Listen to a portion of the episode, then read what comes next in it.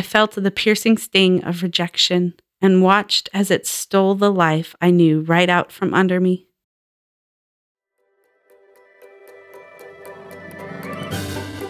Hey there! If you believe in God and aren't really sure what to do with that belief, or if you personally know Jesus and want a deeper relationship with Him, then this podcast is for you. I'm Rachel Middleton, and welcome to the Bookcast.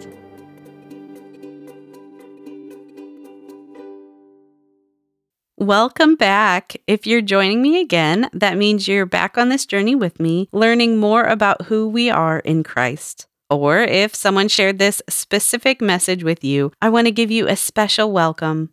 I'm so glad you're here. You're jumping into chapter two of one of the first books to be released exclusively via a podcast. Before we start today's chapter, I want to take a moment and acknowledge the fact that I can only write from my perspective. I try to share my own thoughts and feelings in a way that honors my story and highlights what God is doing in it. But that's just it. This book is written from the point of view of my story. With that said, I want to remind you that there are always two sides to the same story. I cannot speak to the emotions, thoughts, or spiritual growth of other people. I can only share how these events and situations affected my own heart and how I have learned from them.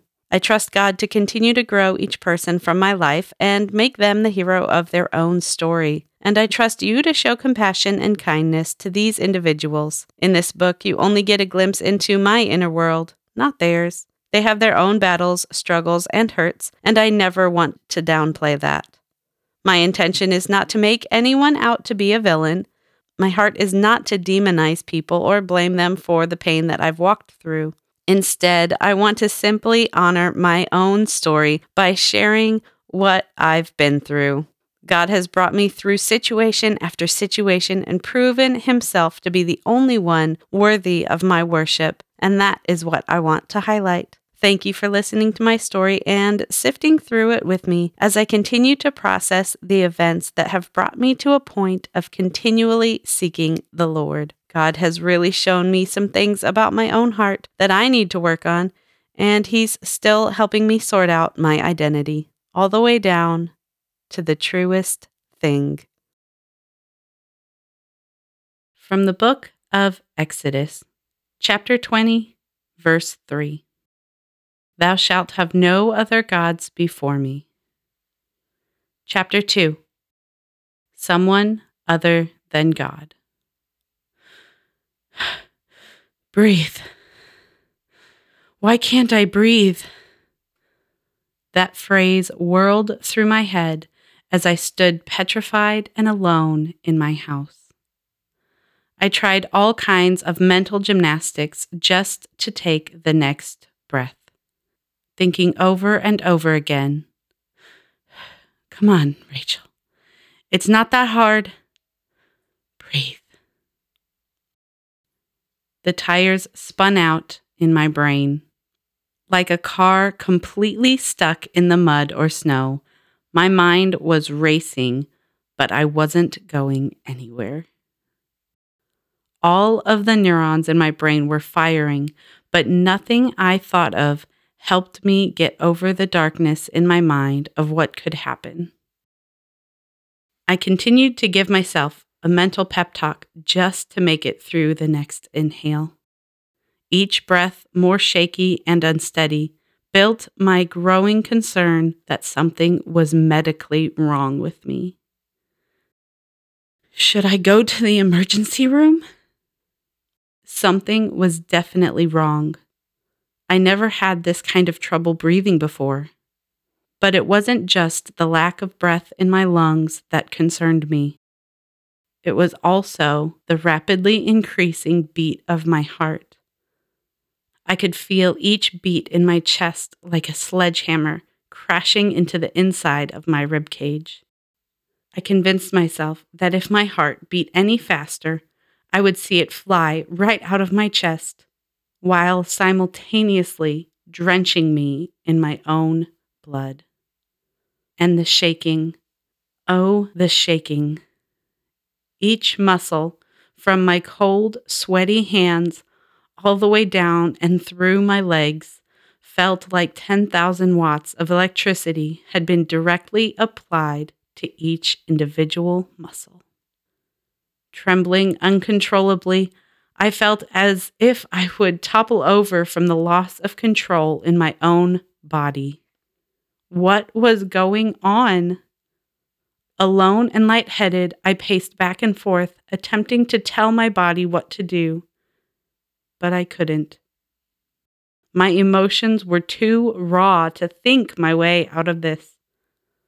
I felt completely out of control. Breath shaky, heart racing, hands sweaty, muscles trembling. I had to try to slow my heart rate somehow. Otherwise, I was sure that I would faint. Only one word came to mind run. All 235 pounds of me barreled down the sidewalk as I frantically tore through our neighborhood, running for my life as if some unseen assailant chased me. It was my only shot to try to naturally bring my heart rate down. Eventually, I could focus on my breathing in and out, in and out. My elevated heart rate didn't feel quite so out of place now, and I could focus on the steadier movement of my body as I sprinted down the street with as much grace as a penguin in kickboxing class. I'm sure it wasn't pretty, but it worked. With pain shooting in my side, I slowed to a jog and eventually a brisk walk. I could feel my heart rate lower as my pace slowed gradually. Gasping for breath now felt natural and felt like the oxygen actually got to my lungs. By the time I stumbled into my house, I was exhausted, but I no longer felt the need to call an ambulance. As I collapsed on the floor and reflected on what happened that morning, I suddenly realized what that was. I experienced the first panic attack of my life. The trigger. So, what triggered this panic attack? What caused me to feel so out of control and so convinced that something dark was awaiting me in the near future? It was not triggered by the stress I endured in launching a new children's ministry program at our church. It wasn't the fact that I hadn't slept in three days, although that might have played a part in it. And it was not because my younger cousin was pregnant.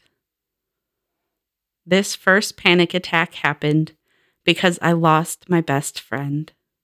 She was no longer in my life.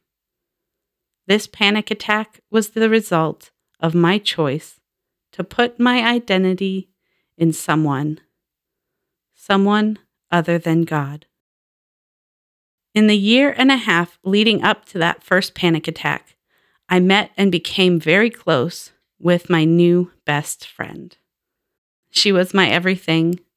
She was the person who I texted the moment I got up, the person who I wanted to spend most of my time with.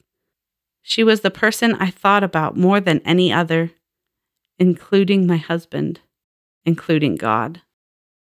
She was the first person that I went to for advice, and she was there when I needed to talk through something. She was my best friend. She was my idol. No, I didn't lose her to disease or death. She did not pass away. And though she did not die, I mourned as if she had. In some respects, it hurt even more than if she had passed away. I felt the piercing sting of rejection and watched as it stole the life I knew right out from under me. I had never had a friend like her. Then suddenly, one day it was all over. My best friend and I broke up. She and I had a falling out, a big one. I can see now that it was not either of our faults, but the providence of God saving me from my own idolatry. Now I can see the good that has come from it. But back then, Back then, it rung my bell so hard that I didn't sleep for days. I had to force myself to eat. It felt like I had been kicked in the chest and had the wind knocked out of me. All I could think about for three days was how I could get her back. What could I do, say, or become in order for her to love me again? I wept and my mind raced as I suddenly felt insecure about every aspect of myself. I kept asking myself, Who am I without her? That question was the trigger to the first panic attack. The people we love.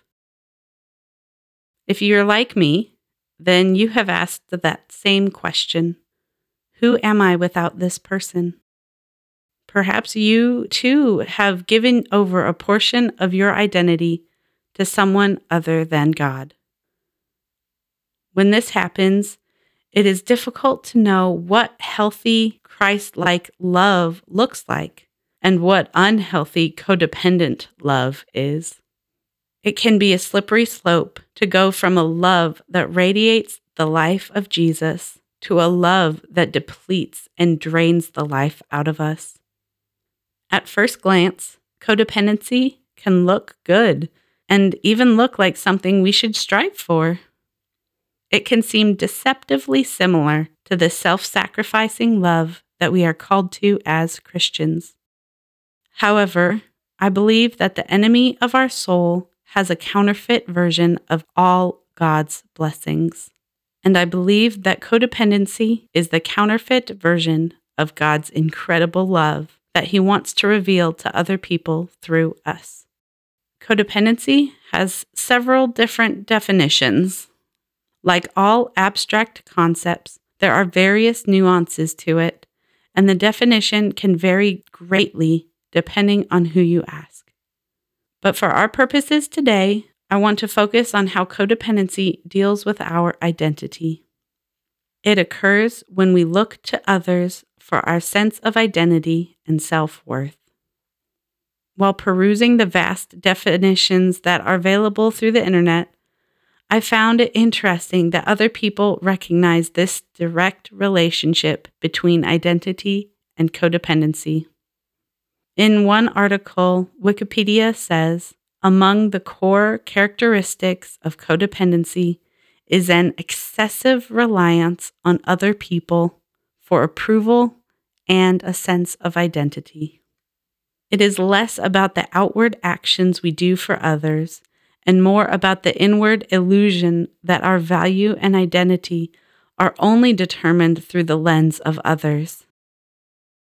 We become free from this toxic way of viewing ourselves when we accept that our identity is in how God created and sees us stepping into the definition of ourselves that comes from God can feel unstable and scary at first.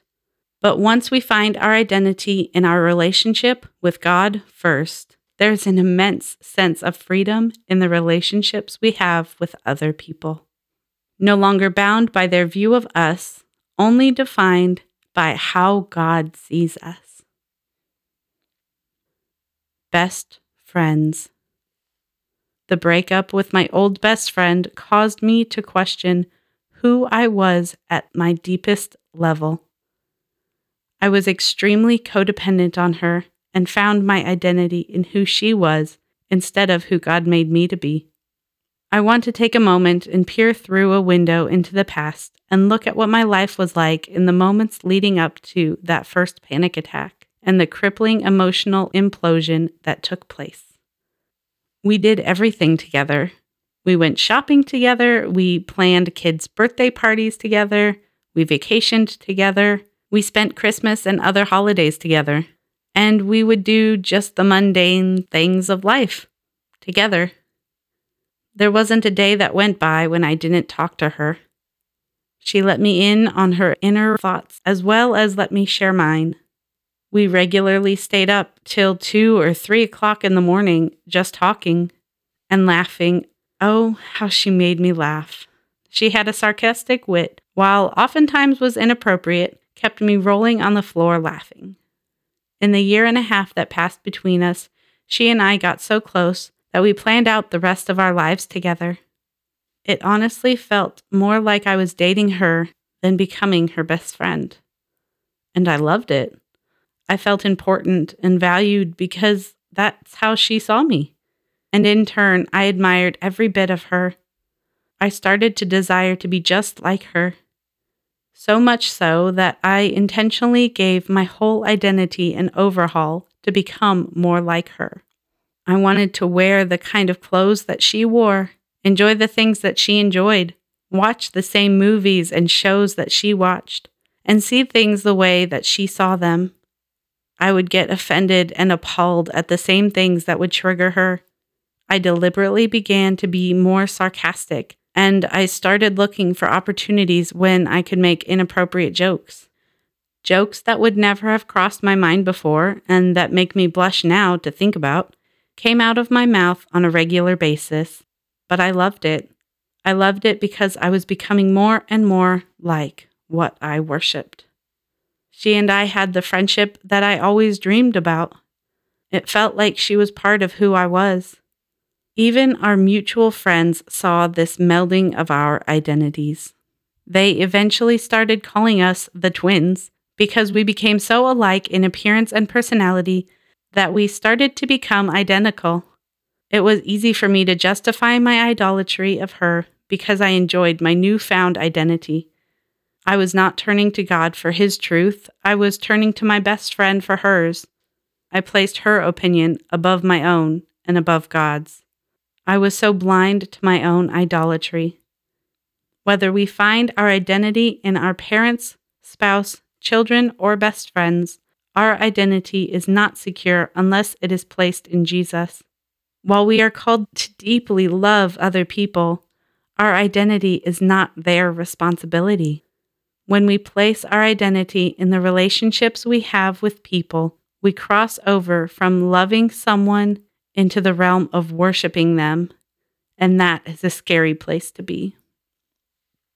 Identity and idolatry. As you can tell by my account of my idolization of my best friend, I have my fair share of experience in placing my identity in other people, and I still feel like I'm figuring out how to place my identity in Christ alone. By no means do I believe that I am perfect in this area. God still has to extend grace to me over and over. I only speak from my own experience and observations of the idolatry in my life. In biblical times, idolatry was easily identified. It was common practice for people to erect a statue and worship it as a god. Idolatry was simple and easy to recognize.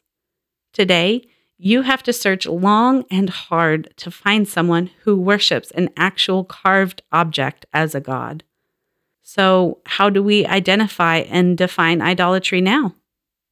I believe that modern day idolatry lies in this area of finding our identity in someone other than God.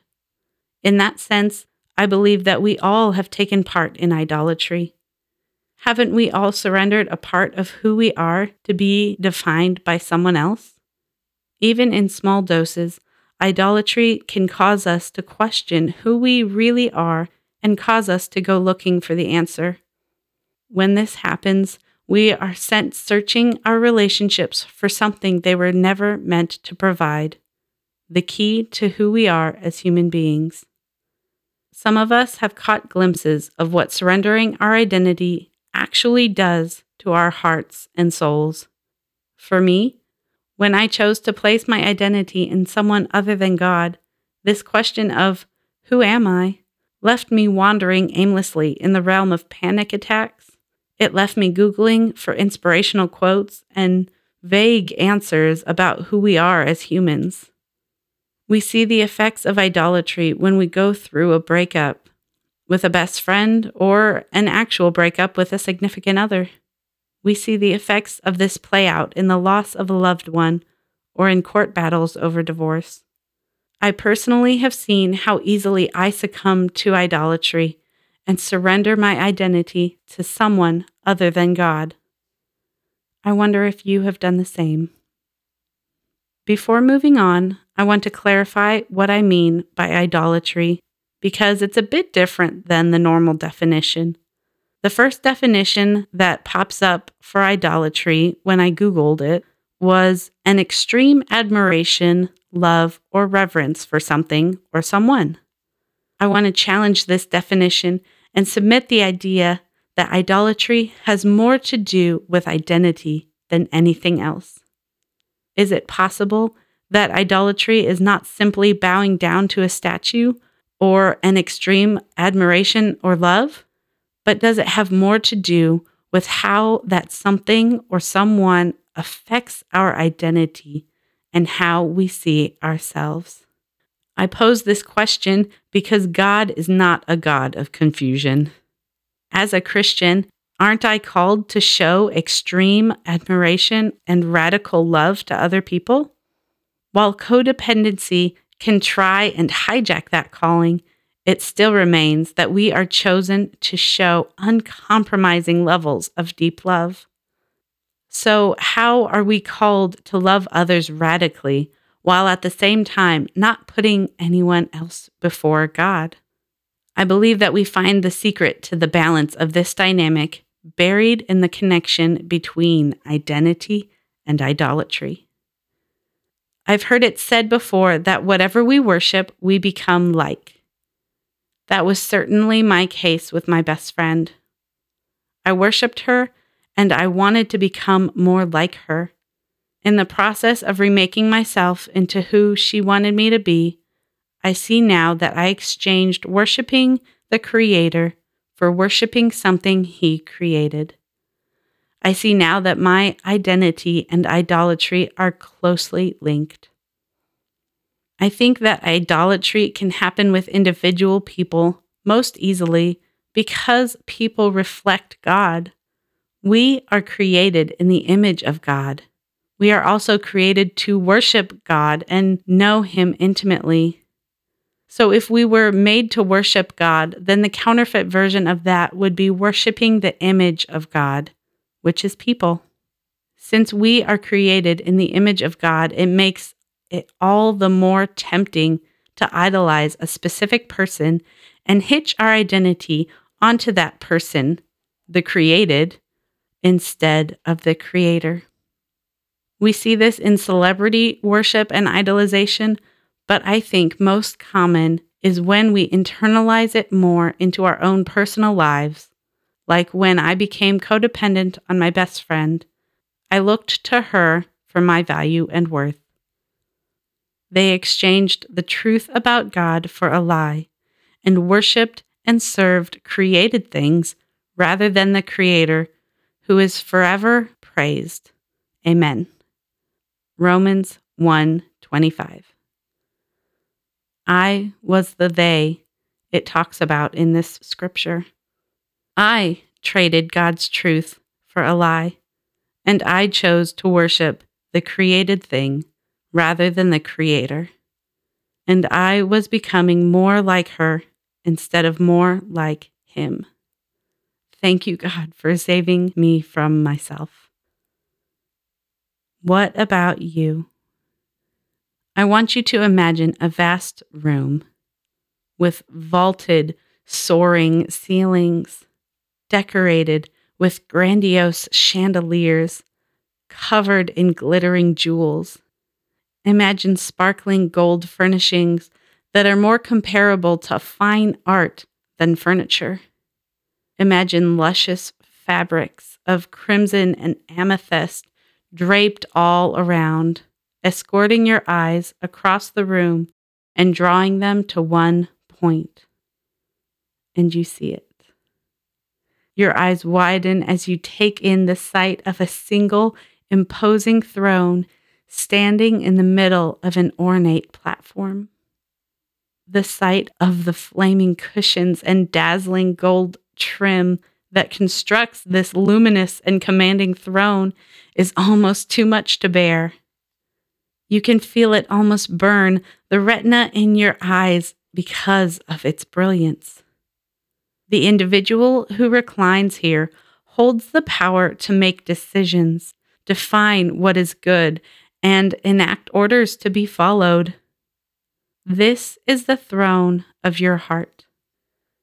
There is only room for one person on it. You choose the individual who sits here, and that individual reaps your worship, love, and loyalty once they take their seat. Only one person is truly worthy enough to be here, but we so often surrender it to others who are dwarfed by the brilliance of the hall and the radiance of the throne. I know that I've surrendered this throne. Who is seated on the throne of your heart? I want to lead us in a prayer to ask God who sits on this dazzling throne. With an open heart, I encourage you to pray this simple prayer with me. Holy Spirit, have I allowed someone other than God to define me? Who have I surrendered the throne of my heart to?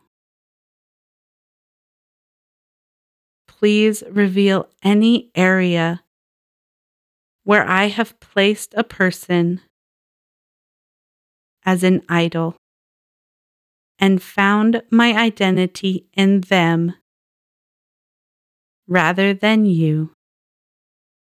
In Jesus' name, amen take a moment and let Holy Spirit bring something to your mind. Perhaps you got a name, or maybe you just know who that person is. Perhaps you can almost picture that person sitting on the throne of your heart, overshadowed by the grandeur of the position. However, it comes to you, if the Holy Spirit brings someone to your mind who you've idolized, join me in praying this prayer to restore us into right relationship with the one who desperately loves us and deserves our full attention and worship. During this prayer, when you hear this person, I want you to replace it with the specific name that you felt the Holy Spirit bring up. Pray with me. Father God, I am sorry for holding this person higher than you. I am sorry for idolizing and turning to this person for my source of identity instead of looking to you. Please forgive me and help me to only worship you. Please come take your rightful place on the throne of my heart. Thank you for your forgiveness, mercy, and faithfulness. Even when I usurp your throne and give it away so carelessly. Holy Spirit, help me find my identity in you and show me who you created me to be. I want to be more like you and gain my identity from who you are. I open my heart up to you today. Come and reign in my life. In Jesus' name, amen. Resources For Chapter 2, I've listed a couple of books that I have found so inspiring in my own identity journey. I've also linked to a sermon series from my church that speaks directly on identity. You can check these out in the show notes. If you have a friend who has just gone through a breakup, either with a friend or a significant other, consider sharing this chapter with them. It might just be the perfect moment for God to move in their story and bring them closer to His heart. Thank you for listening to today's chapter and for joining me on this crazy journey. I pray blessings on your own journey. Have a blessed day in Jesus.